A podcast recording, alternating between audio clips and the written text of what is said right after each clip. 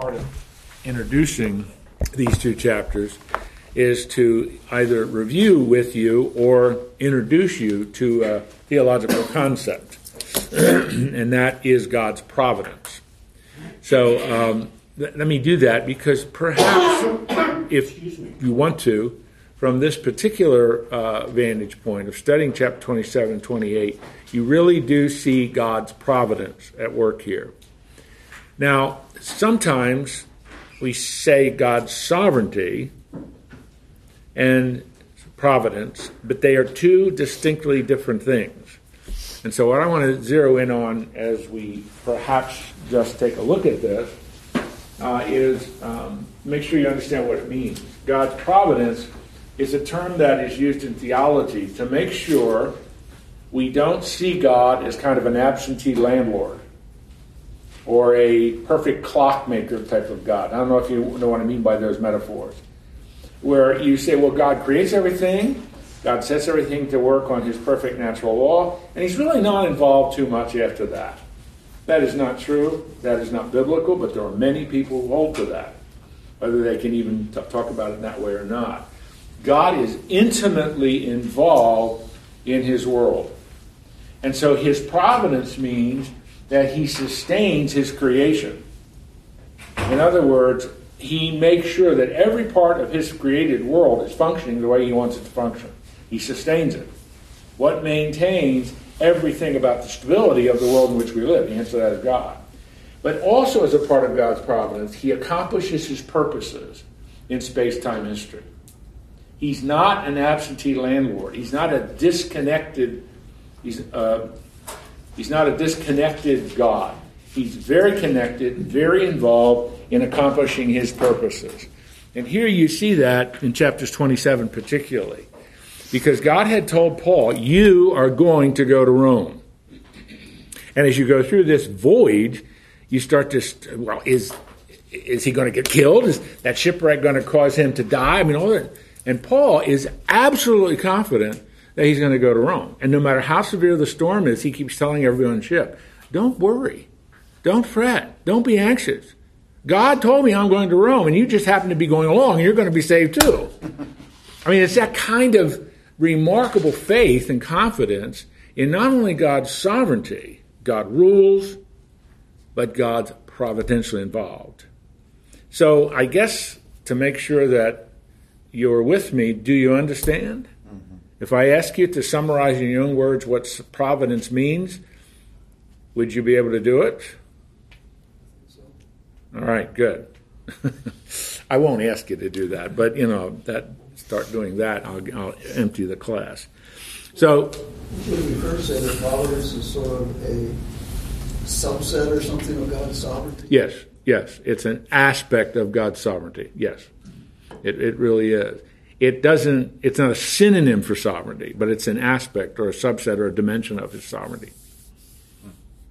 Uh, let me, the reason why this is important to me is uh, a number of years ago, a Christian sociologist was writing about young adults, the millennials, trying to help Christian leaders understand millennials. He said many millennials today, their view of God is a moralistic, therapeutic, deistic God.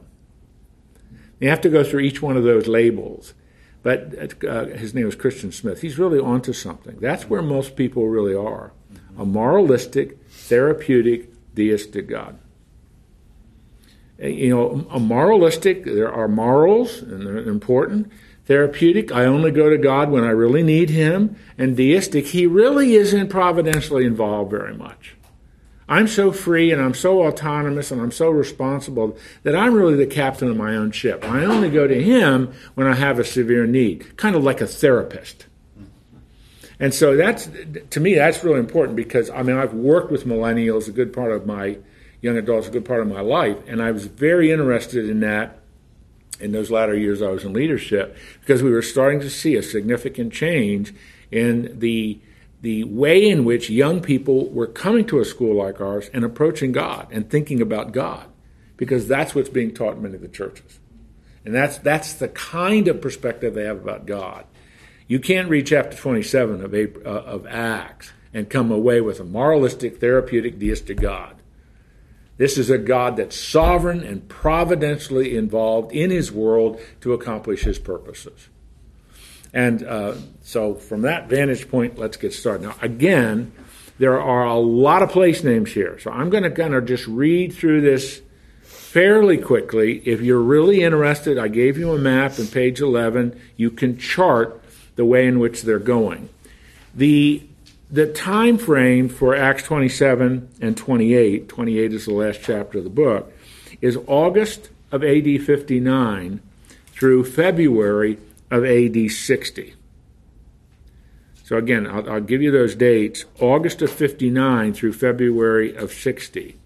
Now, if you are really thinking about that and you look at that, there's winter months and they are the worst months to travel in the Mediterranean.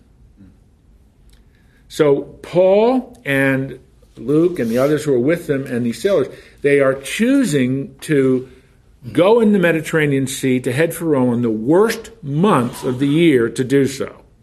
These are the winter months. And this is when this Mediterranean Sea is the most dangerous in terms of storms, and I mean lethal, severe storms.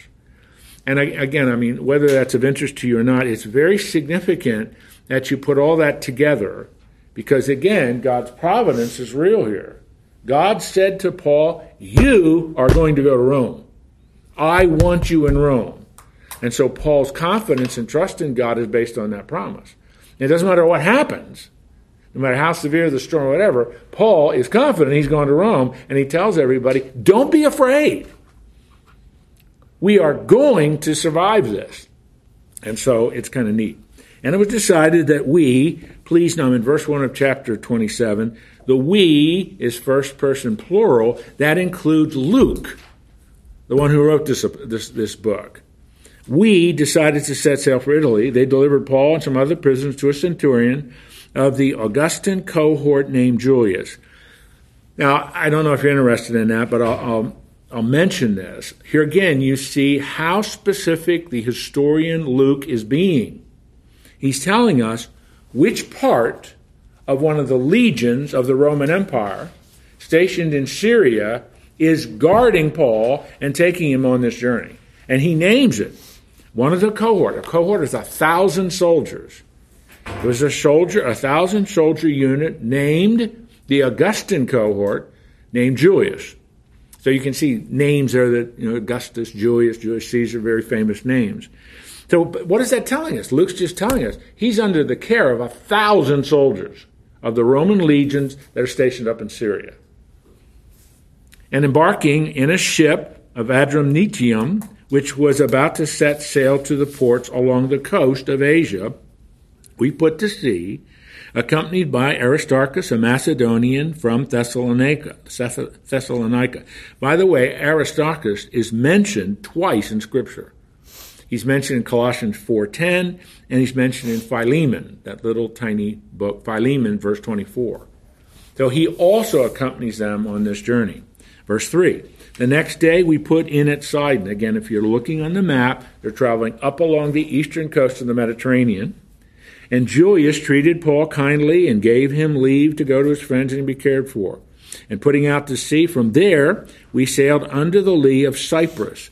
Cyprus is an island in the eastern Mediterranean. They're sailing in that safe direction to protect them from the stormy weathers of the eastern Mediterranean winter because the winds were against us. Verse 5 And we had sailed across the open sea, across the coast of Cilicia and Pamphylia. We came to Myra in Lycia. And again, if you look at the map, they sailed up along the eastern coast on the north shore of, of Cyprus, and now they're way over here.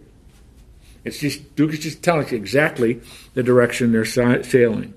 There, then Centurion, found this ship of Alexandria sailing for Italy and put us on board. Let's stop there for just a minute. They're in the port city of Myra, and the centurion, Roman military officer in charge of Paul, says, There's a much larger ship, a much safer ship that I'm going to put you on. It's a grain ship from Alexandria. Alexandria, if you let your eye go down, is that major, major port city on the Nile Delta. And the grain would be, you know, perhaps wheat, maybe corn from along the Nile River. It's all going to Rome because Egypt was the breadbasket of the Roman Empire. So this was a large ship loaded with grain, and it was not unusual, as was the practice in the Roman Empire, to put lots of passengers, lots of prisoners on these ships. They're large, they can handle the weight. And so now Paul is on a grain ship from Alexandria. Verse 7 We sailed slowly for a number of days and arrived with difficulty off Cnidus. And as the wind did not allow us to go farther, we sailed under lee of Crete off Salmone. And again, Crete is another island farther west of Cyprus, but a much larger island. And again, they're sailing going to sail around the island of Crete. That's all Luke is telling us. Verse 8 Coasting along it with difficulty, we came to a place called Fair Havens, near which was the city of Lasea.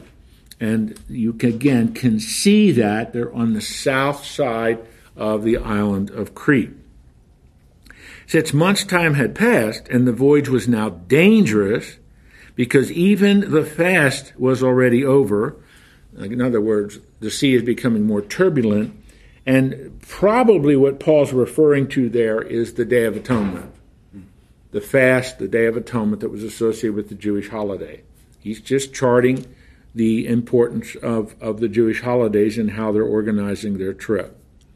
Paul advised them, Sirs, verse 10, I perceive that the voyage will be with injury and much loss, not only of cargo and of ship, but also of lives. But the centurion paid more attention to the pilot and to the owner of the ship than to what Paul said. And because the harbor was not suitable to spend the winter in, the majority decided to put out to sea from there, and on the chance that somehow they could reach Phoenix, a harbor of Crete. Now, Phoenix is on the very western side of the island of Crete. Now, do you understand what's going on there? Paul says, This is too dangerous. Don't go. Let's stay here for the winter. But the Roman centurion and the pilot of the ship said, No, we can handle it. So they set out further into the sea. And that's what's going to cause them getting caught in this tremendous storm. And that's what we'll start here in verse 13. Now, I told you we're just going from place name to place name to place name. You still with me? All right, let's pick up in verse 13. Now, when the south wind blew gently, Supposing that they obtained their purpose, they weighed anchor and sailed along Crete close to the shore. Now that's good as the south wind is blowing, not the north wind. But soon a tempestuous wind called a nor'easter. Does that sound familiar? I used to live in Lancaster County, Pennsylvania, and we used to talk in the wintertime of the nor'easters. The storms that would come up along the coast and just be loaded with moisture from the Gulf and meet these major systems coming from the north. You have a big snowstorm. It was always glorious. Struck down from the land. And when the ship was caught and could not face the wind, we gave way to it and were driven along. Running under the lee of the small island of Cauda, we managed with difficulty to secure the ship's boat. And hoisting it up, they used as supports to undergird the ship. And fearing that they would run aground onto Syrtis, they lowered the gear, and thus they were driven along. Since we were violently storm tossed, storm tossed, they began the next day to jettison the cargo. They're just throwing off the extra cargo to lessen the weight. And on the third day, they threw the ship's tackle overboard, and no small, uh, with their own hands. When neither sun nor stars appeared for many days, and no small tempest lay, all hope of our being saved was at last abandoned. Why tell us neither sun nor stars appeared? They couldn't figure out where they were. That's how you determined where you were using an astrolabe or a compass. They couldn't figure out exactly where they were. So they're about to be abandoned. This is a very serious situation. Since they had been without food for a long time, Paul stood up among them and said, Men, you should have listened to me and not sailed, not have set sail from Crete and incurred this injury and loss. Yet now I urge you to take heart. There will be no loss of life among you, but only of the ship. For this very night there stood before me an angel of God, to whom I belong, whom I worship. And he said, Do not be afraid, Paul. You must stand before Caesar. And behold, God has granted you all those who sail with you. So take heart, men, for I have faith in God that it will be exactly as I have been told. But we must first run aground on this some on this on some island. So you have this extraordinary testimony of the Apostle Paul to these pagan sailors. Don't be afraid, don't worry, trust me because I'm trusting in God. We are not going to die. And by the way, you should have listened to me in the first place. What was his background there in the faith to give him any credence? It wasn't because he was involved in sailing ships. Other than, other than perhaps knowing that he uh, was arrested and charged for religious reasons back in Caesarea, he had no credibility with these people. I mean, he didn't. They didn't know anything about it. He had no credibility with them. Does this remind you of any Old Testament book? Jonah. Doesn't this remind you a little bit of Jonah? Now, I mean, Jonah was not faithful uh, to the Lord until near the end. But here, I mean, it's just really something. Paul is speaking to these pagan sailors. The God whom I belong, to whom I belong, and whom I worship, he told me that I'm going to get to Rome and everybody's going to survive that's with me. So this is an example of God's providence. He is going to accomplish his purposes, regardless of however you look at it. And these pagan sailors on this Roman grain ship from Alexandria know what storms in the Eastern Mediterranean are like. So they have a choice. Do I listen to Paul? Or don't I listen to Paul? And in the context of what is about to happen, most of them listen to Paul and they will survive. All right, so we continue. Verse 27. When the 14th night had come, that'd be the 14th night of their journey. So they've been at sea for two weeks. As we were being drawn across the Adriatic Sea, now the Adriatic Sea is that, that's a name for that whole western area there. About midnight, the sailors suspected we were nearing land. So they took a sounding. Uh, you throw a line overboard to, to see how close you are to the shore and found it was 20 fathoms deep. A little farther, they took another sounding, 15 fathoms. What's that telling them? You're getting closer and closer to the shore. And fearing that we might run on the rocks, they let down four anchors from the stern and prayed for a day to come. And as the sailors were seeking to escape from the ship and had lowered the ship's boat into the sea under the pretense of laying our anchors from the bow, Paul said to the centurion and sail soldiers, Unless these men stay in the ship, you cannot be saved. Then the soldiers cut away the ropes of the ship's boat and let it go. They trusting Paul? Mm-hmm. They're trusting what Paul's saying. Verse 33. As they were about to, as it was about to dawn, Paul urged them to take some food, saying, Today is the fourteenth day that you continue in suspense without food, having taken nothing. Therefore, I urge you, take some food. It'll give you strength, for not a hair is to perish from the head of any of you. And when he said these things, he took bread, giving thanks to God in the presence of all, he broke it and began to eat. Who's directing the events on this Roman grain ship? The captain, the centurion, the pilot, or Paul? Paul is. Well, and that's what I was just going to say. And in fact, Paul is God. Because Paul's trust and confidence is in God. God told him, You are going to Rome. And so, because God had declared that, Paul knew whatever events that were going to occur as he gets from here, that is Caesarea to here, Rome, God's going to take care of him. He's trusting in God's providence. That God is going to accomplish the purposes that he has clearly stated to Paul. And I mean, it's just, um, I mean, this is a remarkable summary of that Luke's giving us here. Paul is really directing events on this Roman grain ship because he trusts in God. And his faith and trust and confidence in God is spilling over onto these other sailors. And even look if you look at verse 35, which I just read, he even goes so far as to live a witness in thanking the Lord for the food, blessing it, breaking and beginning to eat. How many are we talking about? Verse 36. Then they were all encouraged and ate some food themselves. We were in all 276 persons in the ship. Excuse me. And when they'd eaten enough, they lightened the ship, throwing out the wheat into the sea. Whoa. This is a Roman grain ship. They're emptying all the grain pretty much into the Mediterranean. By the way, we know exactly what these Roman grain ships were like. They could hold as many as 600 men. So this, they got about half a number, the number that they could normally hold. But this is a very severe storm that they're about. And now, what's, what starts in verse 39, uh, if you are looking in the map, we're going to be at the island of Malta.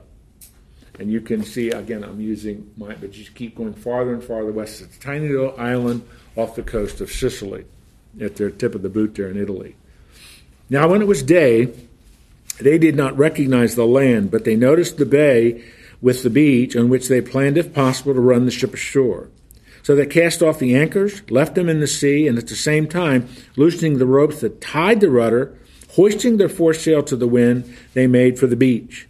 But striking a reef, they ran the vessel aground. The bow, that's the front of the ship, struck and remained immovable. The stern, that's the back of the ship, was being broken up by the surf. So the front of the ship is on the shore, but there are rocks and shoals, and the storm is just beating the stern of the ship into pieces. And when they had eaten, uh, where am I? I lost my. Uh, verse 42. The soldiers' plan was to kill the prisoners, lest any should swim away and escape, which is the normal practice. A Roman, if you're guarding Roman prisoners, and it looks like they're going to escape, kill them. Because they escape, you are accountable for that, and you could lose your life. Verse 43. But the centurion, wishing to save Paul, kept them from carrying out the plan. He ordered those who could swim to jump overboard first and make for the land, and the rest on planks or on pieces of ship. Can you get the picture?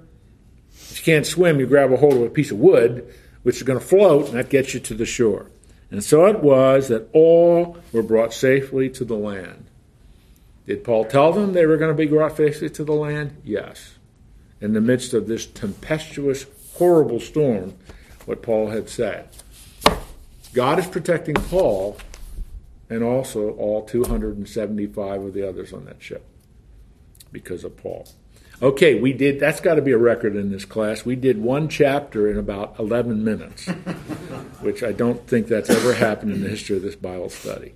But I mean, I didn't, unless you want me to and go back, I didn't want to get bogged down in all these place names. But Luke, that's why this is a very trustworthy account. Luke is giving us a great amount of detail about this voyage. And by the way, if you were to get on a plane and go to Malta, uh, off the coast of Sicily, they have a lot of monuments and statues and things alluding to this set of events. They celebrated it because that put Malta on the map. That, and of course, the Maltese Falcon that Humphrey Bogart starred in a number of years later. if you don't know that, all right. all right, can I go into chapter 28? Any questions? Lee, uh, yes, Jim. I don't know if it's a question or observation, but I mean, apparently God was very clear to Paul that he was going to Rome. Absolutely. Which gave him absolute assurance of Absolutely. God's sovereignty and or providence in this situation. But a lot of us, as we go through life, don't have that clear, absolute objective. And so, for some of us, there's a there's a bit more faith involved in Mm. trusting in the events that happen to us because we don't really know I mean, you know what I'm, what I'm trying I do. hmm We don't, you know, an absolute thing that says, Jim, you're going to be here and you're going to do this someday. hmm So it makes it a little bit more of a faith issue to trust what happens in life. Yes, uh, I mean you're you're right. I mean this is a very this is even for Paul. This is a bit unique. God's been very very specific about this point in his life. This is where you're going to end up in Rome, and trust me with that. That's what's going to happen. But I think for you and me, although I think sometimes God can be specific in guiding us a place or vocation or direction or whatever. For the most part, you're right. Um, so let's take just a quick moment even though we perhaps do not have the level of certainty that Paul had, he knew geographically he was going to go to Rome. What builds your confidence and your capacity to trust God for your future? Well, in, in part, we have his promise of his engagement to life. Good. For me, at least the older I get, the more often I can look back and see his faithfulness and things that I thought might be verses that God has used in amazing ways. So, I mean, I see all of those kinds of things. Well, Jim and I had this all rehearsed. He was going to ask this question. I it was great. But he, he answered the two key things.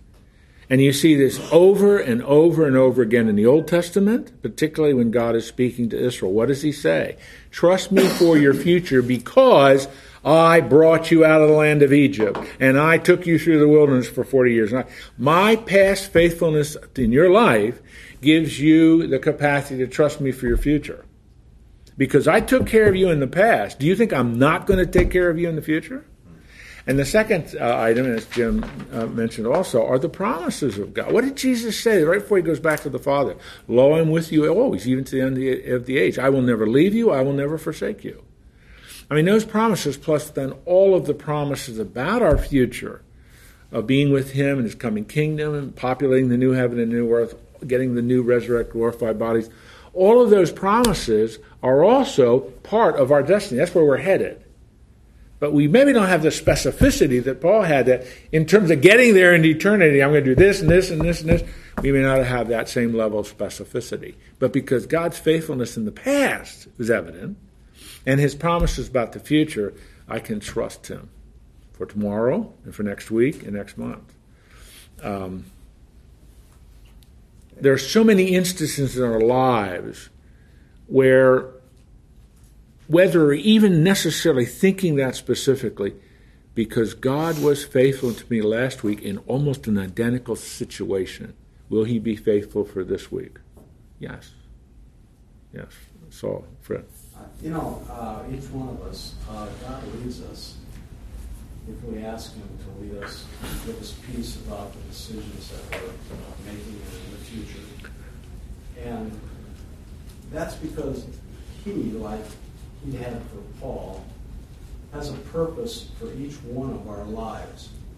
We think, oh, I'm not Paul, or I'm not so and so. But God is making us who we are, and as faithful servants, our testimony and leading and sharing Christ will lead others to a saving knowledge of Jesus Christ. Get, could use that one. And like you said, you know, I'll see a sermon, I'll hear a sermon, and uh, but sometimes God, you know, if we all look back, how faithful, how very faithful He has been to each one of us, mm-hmm.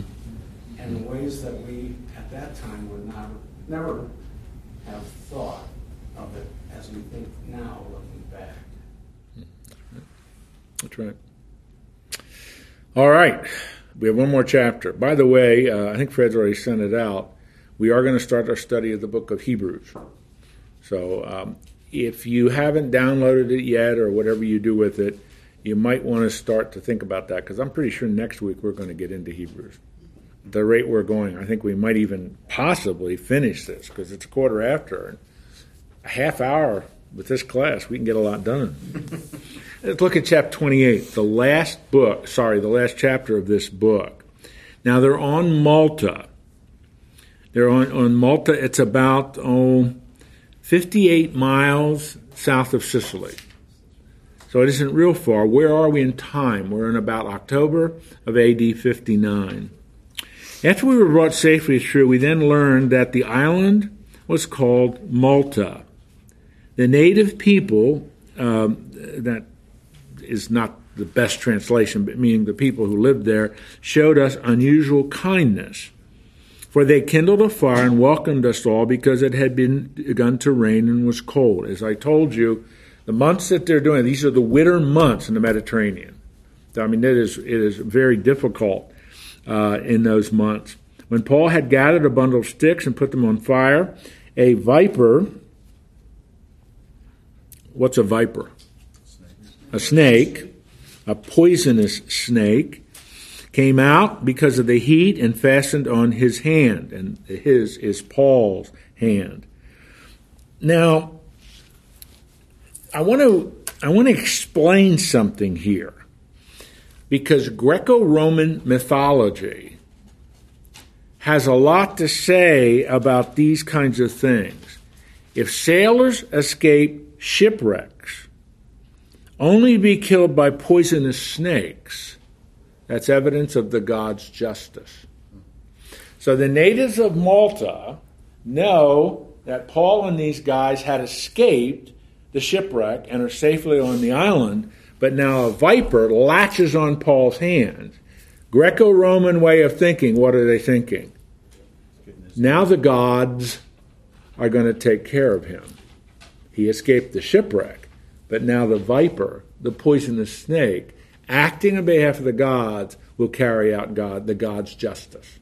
Are you with me? Mm-hmm. In other words, this is a Greco Roman mythological way of looking at what's happening. So, is the Greco Roman mythological lore of what's happening the right way to look at this? No, because when the native people saw the creature hanging on his hand, they said, No doubt this man's a murderer. Those escaped from the sea, justice has not allowed him to live.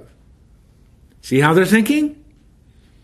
They were then waiting for him to swell up and suddenly fall down dead, but when they waited a long time and so no misfortune come to him, they changed their minds and said that he's a god.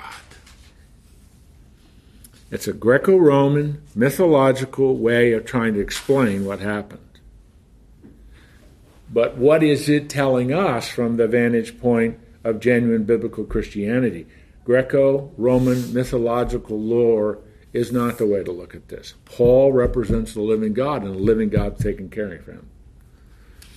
Now, in the neighborhood of that place were lands belonging to the chief man of the island. His name was Publius. That's a very common Latin name and title. Who received us and entertained us hospitably for three days. It happened that the father of Publius lay sick with fever and dysentery, what is called the Malta fever. It's called that still today. And Paul visited and prayed, and putting his hands on him, healed him. And when they had taken place, the rest of the people in the island who had diseases came and were cured. They honored us greatly, and we were about to sail. They put on board whatever we needed. These are the last messianic miracles in the book of Acts. Does that sentence make sense to you? I hope it does because we talked about that throughout the book. The last messianic miracles in the book of Acts. Paul is representing Jesus on the island of Malta, countering, in living it out, countering the Greco Roman mythological way of looking at things and even to the extent of the Holy Spirit giving him the power and capability to bring healing. So, we're now almost to the point where Paul is in Rome. But this is, by the way, again, I said this, but if you go to Malta today, all of this stuff is really celebrated. There are statues and stories and little shops you can uh, purchase things about Paul and the snake and the viper, all of this. It's really, these little rubber vipers you can buy, and the viper that struck Paul and all that. All right, after three months, we set sail on a ship that had wintered in the island, a ship of Alexandria with the twin gods as a figurehead. We're now in February of AD 60. We're at the end of the journey. But they pick up another grain ship, but it's really interesting that um, Luke, again, he's telling us this ship at the front had two gods, two Greco Roman gods on the front of the ship. That's what he's telling us. Putting in at Syracuse, you can see that on the map. That's in Sicily. We stayed there for three days. And from there we made circuit and arrived at Rhegium. And after that, a south wind sprang up, and the second day we came to Puteoli. There we found brothers and were invited to stay with them for seven days. There we found brothers. What does that mean? There we found brothers. Believers. Believers. So that's telling you that Christianity has permeated this whole area long before Paul showed up. And so they're taking care of Paul. They stay with him for seven days. And what's going to happen now is Paul in Puteoli, Paul is on land. Now he's going to walk to Rome. He's not going to be on the sea anymore. He's going to walk to Rome. It's a long journey, but he's going to walk. And there we found brothers, were invited to stay for seven days, and so we came to Rome. And the brothers there, when they heard about this, came to, as far as Forum of Appius and three taverns to meet us. That's all associated with the city of Rome. On seeing them, Paul thanked God and took courage. And when we came to Rome, Paul was allowed to stay by himself with the soldier that guarded him. The total journey took about four months from when they left Caesarea till the time they get to Rome. Now remember, and that just reminded us of this at the end of verse 16. Remember, Paul's a prisoner. Right? I mean, just remember that. He's a prisoner. He's a prisoner of the Roman Empire. And from Rome's perspective, as a prisoner of the Roman Empire, why is he in Rome? To appear to Caesar. He's appealed to Caesar. He's going to take his case to Caesar. But he is, don't forget, he is a Roman prisoner. Are you still with me? You are going to finish the book of Acts today. I'm more excited about that than almost anything else that's happened this day. After three days, he called together the local leaders of the Jews. That surprise you? Shouldn't surprise you. Paul always testified the gospel of the gospel to Jews first. There were about, at this point in time, there were close to 50,000 Jews who lived in Rome. Now, Greater Rome at this time is a population of about a million. I'm talking about not just the little city along there, but the Greater Rome all around it. There are, we know of 11 synagogues in Rome in AD 60. So it makes sense that Paul would want to speak to the Jewish leaders of the synagogue. What's he going to do? He's going to explain to them again that Jesus is the Messiah. I have put my faith in him as a loyal, faithful Pharisaic Jew. I want you to do the same. Brothers, though I had done nothing against our people or the custom of our fathers, yet I was delivered as a prisoner from Jerusalem into the hands of the Romans. Verse 18. When they examined me, they wished to set me at liberty because there was no reason for the death penalty in my case. But because the Jews objected, I was compelled to appeal to Caesar. He's summarizing what had occurred back in Jerusalem and in Caesarea. Verse 20. For this reason, therefore, I have asked to see you and speak with you, since it is because of the hope of Israel that I am wearing this chain. Stop there. Underline the hope of Israel. What's that referring to? Jesus. To Jesus.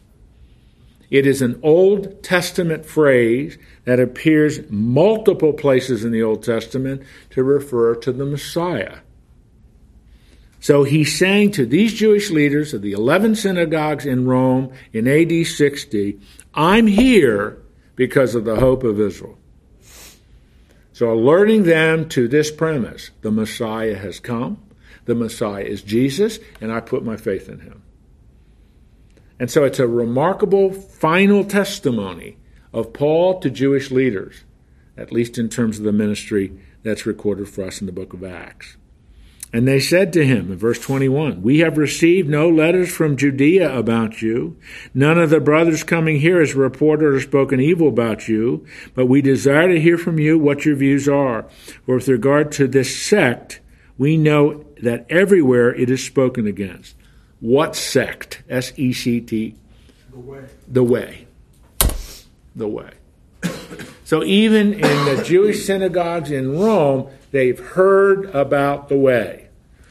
And Paul's here. We didn't hear from Judea. The brothers, the Sanhedrin, tell us, we've heard about the way, Paul. So we're excited to hear what you have to teach us. Verse 23. When they appointed a day for him, they came to him as lodging. Paul is under a house arrest kind of situation. His greater numbers. From morning till evening, he expounded to them from morning till evening, he expounded to them. Uh, I'll repeat that. From morning till evening, he expounded to them. Would you sit under somebody's teaching from morning till evening? But I mean, they're enthralled by what this man is telling them. Testifying to the kingdom of God trying to convince them about Jesus, both from the law of Moses and from the prophets. Now, again, just that's not hard to, to understand what he's doing. Paul is looking at all the major Old Testament texts that speak about the coming of the Messiah and saying, He's come, He's here. Jesus, this Jesus fulfills all this stuff. But what about the kingdom of God? Testifying to the kingdom of God. What would that be about? You can understand about Jesus from the law of Moses and the prophets, how all of those prophecies are fulfilled in Christ. But what's this kingdom of God stuff? You know, well, and because Messiah is associated with the coming kingdom of God. And so he's probably, the kingdom of God, he's probably talking about a lot of those messianic kingdom passages in the book of Isaiah. Remember the Lord's Prayer? Mm-hmm. Thy kingdom come, thy will be done on earth as it is in heaven. Remember that? Even you and I, as we pray the Lord's Prayer, I mean, if you pray the Lord's Prayer, or if you've ever been in a situation praying the Lord's Prayer, you're praying for the coming of the kingdom. You see, God is reestablishing his kingdom rule on this rebellious planet. That's Earth, this rebellious planet. This planet's in rebellion against God. Does this planet bow under the sovereignty of God? No. They will. But every time someone puts their faith in Jesus Christ, there, this is the words in, in, in Paul of Paul in Colossians. They're transferred from the kingdom of darkness into the kingdom of God's dear Son. And so it's, it's, it's just an amazing little thread that goes throughout the Bible. The kingdom rule of God is being reestablished on planet Earth. That's why it's so important to understand Jesus is the Messiah, the King, the Davidic King. He's here. Remember, remember the words of Jesus? It tells us in Matthew and in Mark, as John the Baptist and Jesus being, begin their preaching ministry. What's the summary of their preaching? Repent, for the kingdom is at hand. Remember that? Three of you are shaking your head. You remember that? I mean, that's kingdom language. And the kingdom language is always associated with the king, which is Jesus. If the king's here, the kingdom is being established. God's rule in planet Earth is being reestablished. The rebels are being cowed. They're being brought under the submission of Jesus Christ. And every time somebody trusts Christ, Satan loses another citizen of his kingdom. So it's great theology here. I would have loved to have heard what he was teaching these people. And some were convinced, verse 24, by what he said, but others disbelieved. And disagreeing among themselves, they departed after Paul made one statement. Here's that statement The Holy Spirit was right in saying to your fathers through Isaiah the prophet. So, what Paul does here is very, very similar to what Jesus does.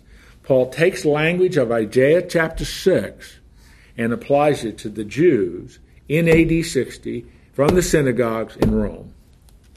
Go to this people and say, You will indeed hear but never understand. You will indeed see, but never perceive. For this people's heart has grown dull, and with their ears they barely hear. Their eyes they have closed, lest they should see with their eyes, hear with their ears, understand with their heart, and turn, and I would heal them. In Isaiah's day, the heart, mind, and ears of the Jewish people were closed. Paul is saying, those of you who refuse to believe, your heart, your mind, and your ears are closed, just like your ancestors were 700 BC when Isaiah was teaching. Jesus quotes this as well. You, you have ears to hear, you're not hearing. You have eyes to see, you're not seeing. You have hearts to accept, you're not, you're hardened. And so Paul is quoting that very important messianic passage that Isaiah used and saying, You're fulfilling that too. You hear the truth, but your ears are blocked, your heart is hard, and your eyes are blind. You won't see the obvious. And what's the obvious? That Jesus is the Messiah, that the kingdom has come, the king is here. and so on. All right? So that's not really a great way to win friends and influence people in terms of the Jews that were there. That's right. I mean, he's categorically laying it out. That you are, some did believe, but that you, those of you who did not believe, you're just like what Isaiah said in Isaiah 60, Isaiah, Isaiah, Isaiah chapter 6, verses 9 and 10. Your hearts are hardened, your eyes are blind, your ears are plugged up. Doesn't matter what I say or what I do, you are not going to respond. That's why when you read Isaiah's commissioning, uh, as, as and this is chapter six is, is where he's commissioned. God says, "I'm sending you to Judah and I'm sending to Israel." But I want to tell you, Isaiah, nobody's going to listen to you. Wouldn't wouldn't that be an encouraging assignment? For the rest of your life, you're going to proclaim the truths about the coming Messiah and, and, and all that I'm doing on planet Earth. But oh, by the way, Isaiah, no one is going to listen to you. That would not be real encouraging when I come into this room for the study each week, I'm assuming that you will listen. I'm kidding. Uh, is Isaiah part of uh, the book, uh, one of the books that the current Jews will reference today? Well, yeah, I mean, uh, all of all of the books of the Old Testament they divide they divide the Old Testament differently than than you do, but definitely yes. You know, Isaiah is a very important book to them, particularly the Orthodox Jew. But yeah, am I answering your question? Yeah, okay, that's right. It's a very important book to I, them. That's what I wanted to answer. Yeah, it's a very important, very important book. But they still can't read between the lines. Mm-mm. I mean that what Paul quoted here is exactly where so many are. I mean, it's like the evidence is so clear but my heart is so hard, my eyes are blind, my ears are plugged up, I'm not going to believe. I, I have a very dear, dear friend in Israel. He's really a very close friend of mine. And when I, I would always spend time with every time I went to Israel. And I, I, so many times, he would say to me, I know, I know what you're saying about Jesus, but I just won't believe. I mean, it just, I mean, the evidence is there. He understands the evidence, but I just won't believe. I mean, it's yeah, it's just I would just I want to just shake him, I want to bounce him off the wall, I want to hit him with a two by four, but it's just it's exactly what Isaiah is saying here, and it and this is this can this can apply to non-Jews too. The evidence is so clear and so compelling, I still won't believe. I don't care what you say, I still will not believe. And it's that hardened heart, blind eyes, and plugged up ears. The Holy Spirit has to break that down.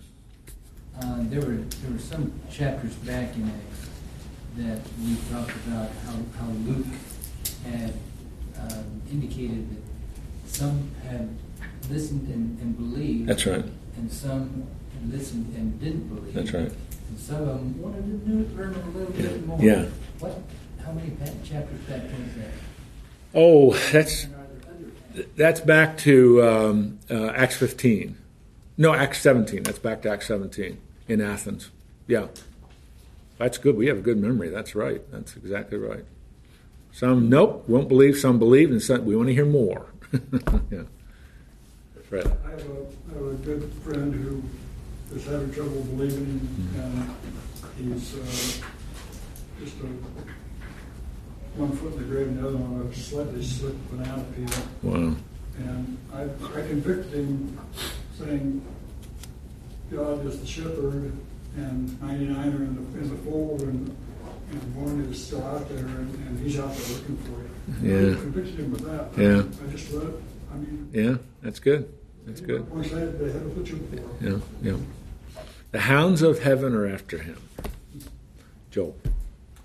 Um, and I um, don't mean to get ahead, but then he does stay for two years and continues to talk and right. preach and so right. forth. And I guess the other thing I was going to ask is, in his own rented house, but he's still on house arrest. Does that mean he literally has a that's right a guard that's right with him, or probably two, probably okay. two, probably two.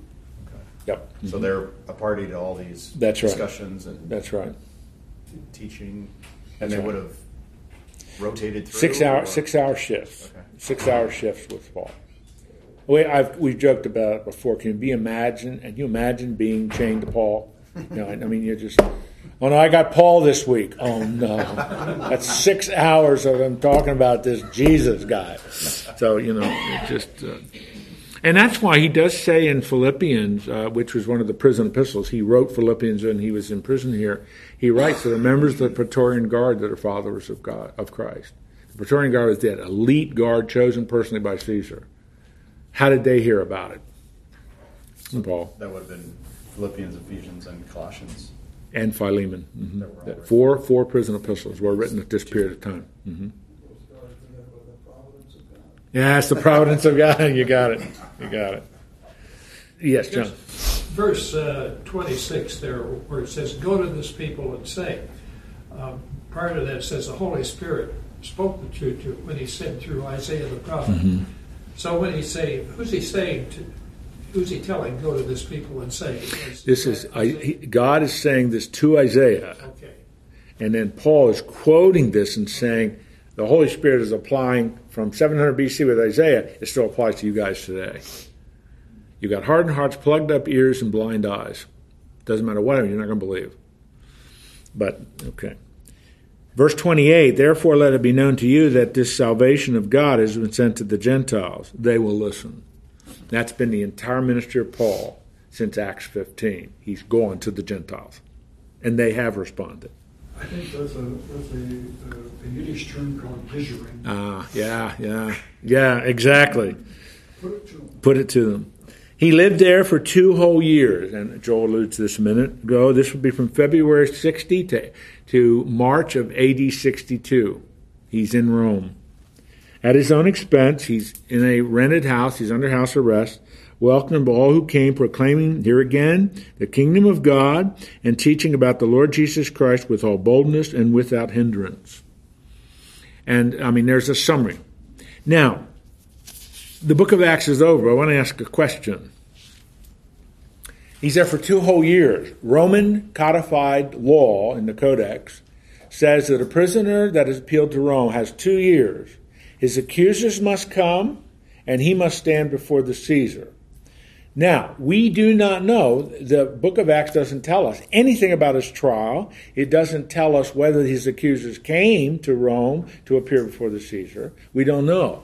So the question is always this Was Paul released? Because this is the, what we just read, the book's over. We're done studying Acts. And you leave chapter 28 with a, la- a level of uncertainty. Was he released? I would say today, almost all New Testament scholars that I'm aware of agree that Paul was released. And Huh? You know, he, that doesn't mean he didn't have a trial, but his accusers perhaps didn't come.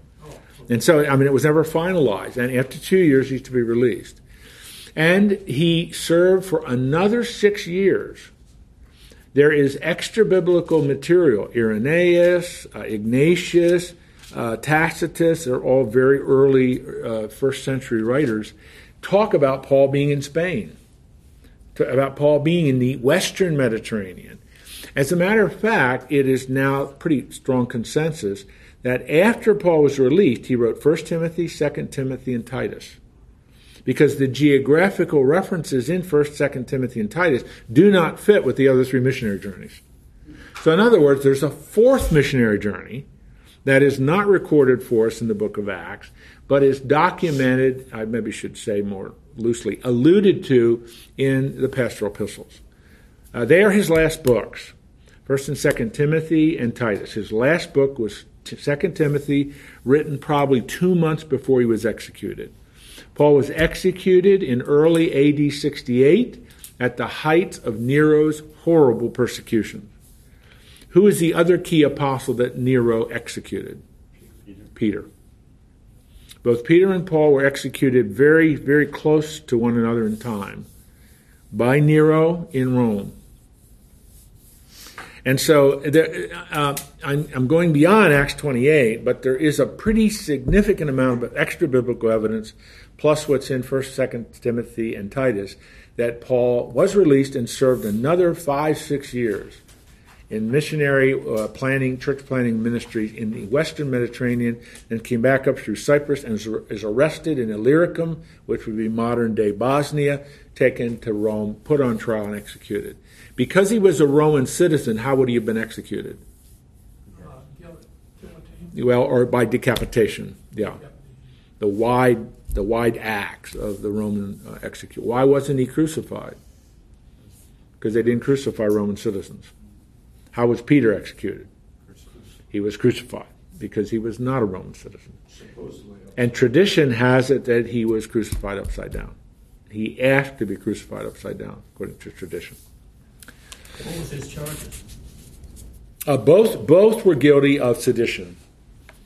Uh, in in terms of why Rome executed them. What do you call with uh, the cause of the, the fire in the room? or anything? Well, that that came a little bit earlier, that, there, um, but you you are right. Nero blamed the, the fire that occurred and swept through a good part of Rome. He blamed it on the Christians, and he actually he had along the Appian Way. He just had huge numbers of crosses where Christians were being crucified along the Appian Way. Um, he was not a very nice man. But the first part of his rule was a pretty good, but the last part, he went insane. He committed suicide. Nero, he was a, a pretty brutal man. Well, I rarely get to say this in this class, but we finished a book of the Bible, so that's really kind of interesting. As you started this, someone told us the key verse of Acts one eight, Yeah, and you really see that. you do, don't you? That's the way you, Chapter after you do. You can outline the, the progress of the book of Acts from Acts 1 8. That's exactly right.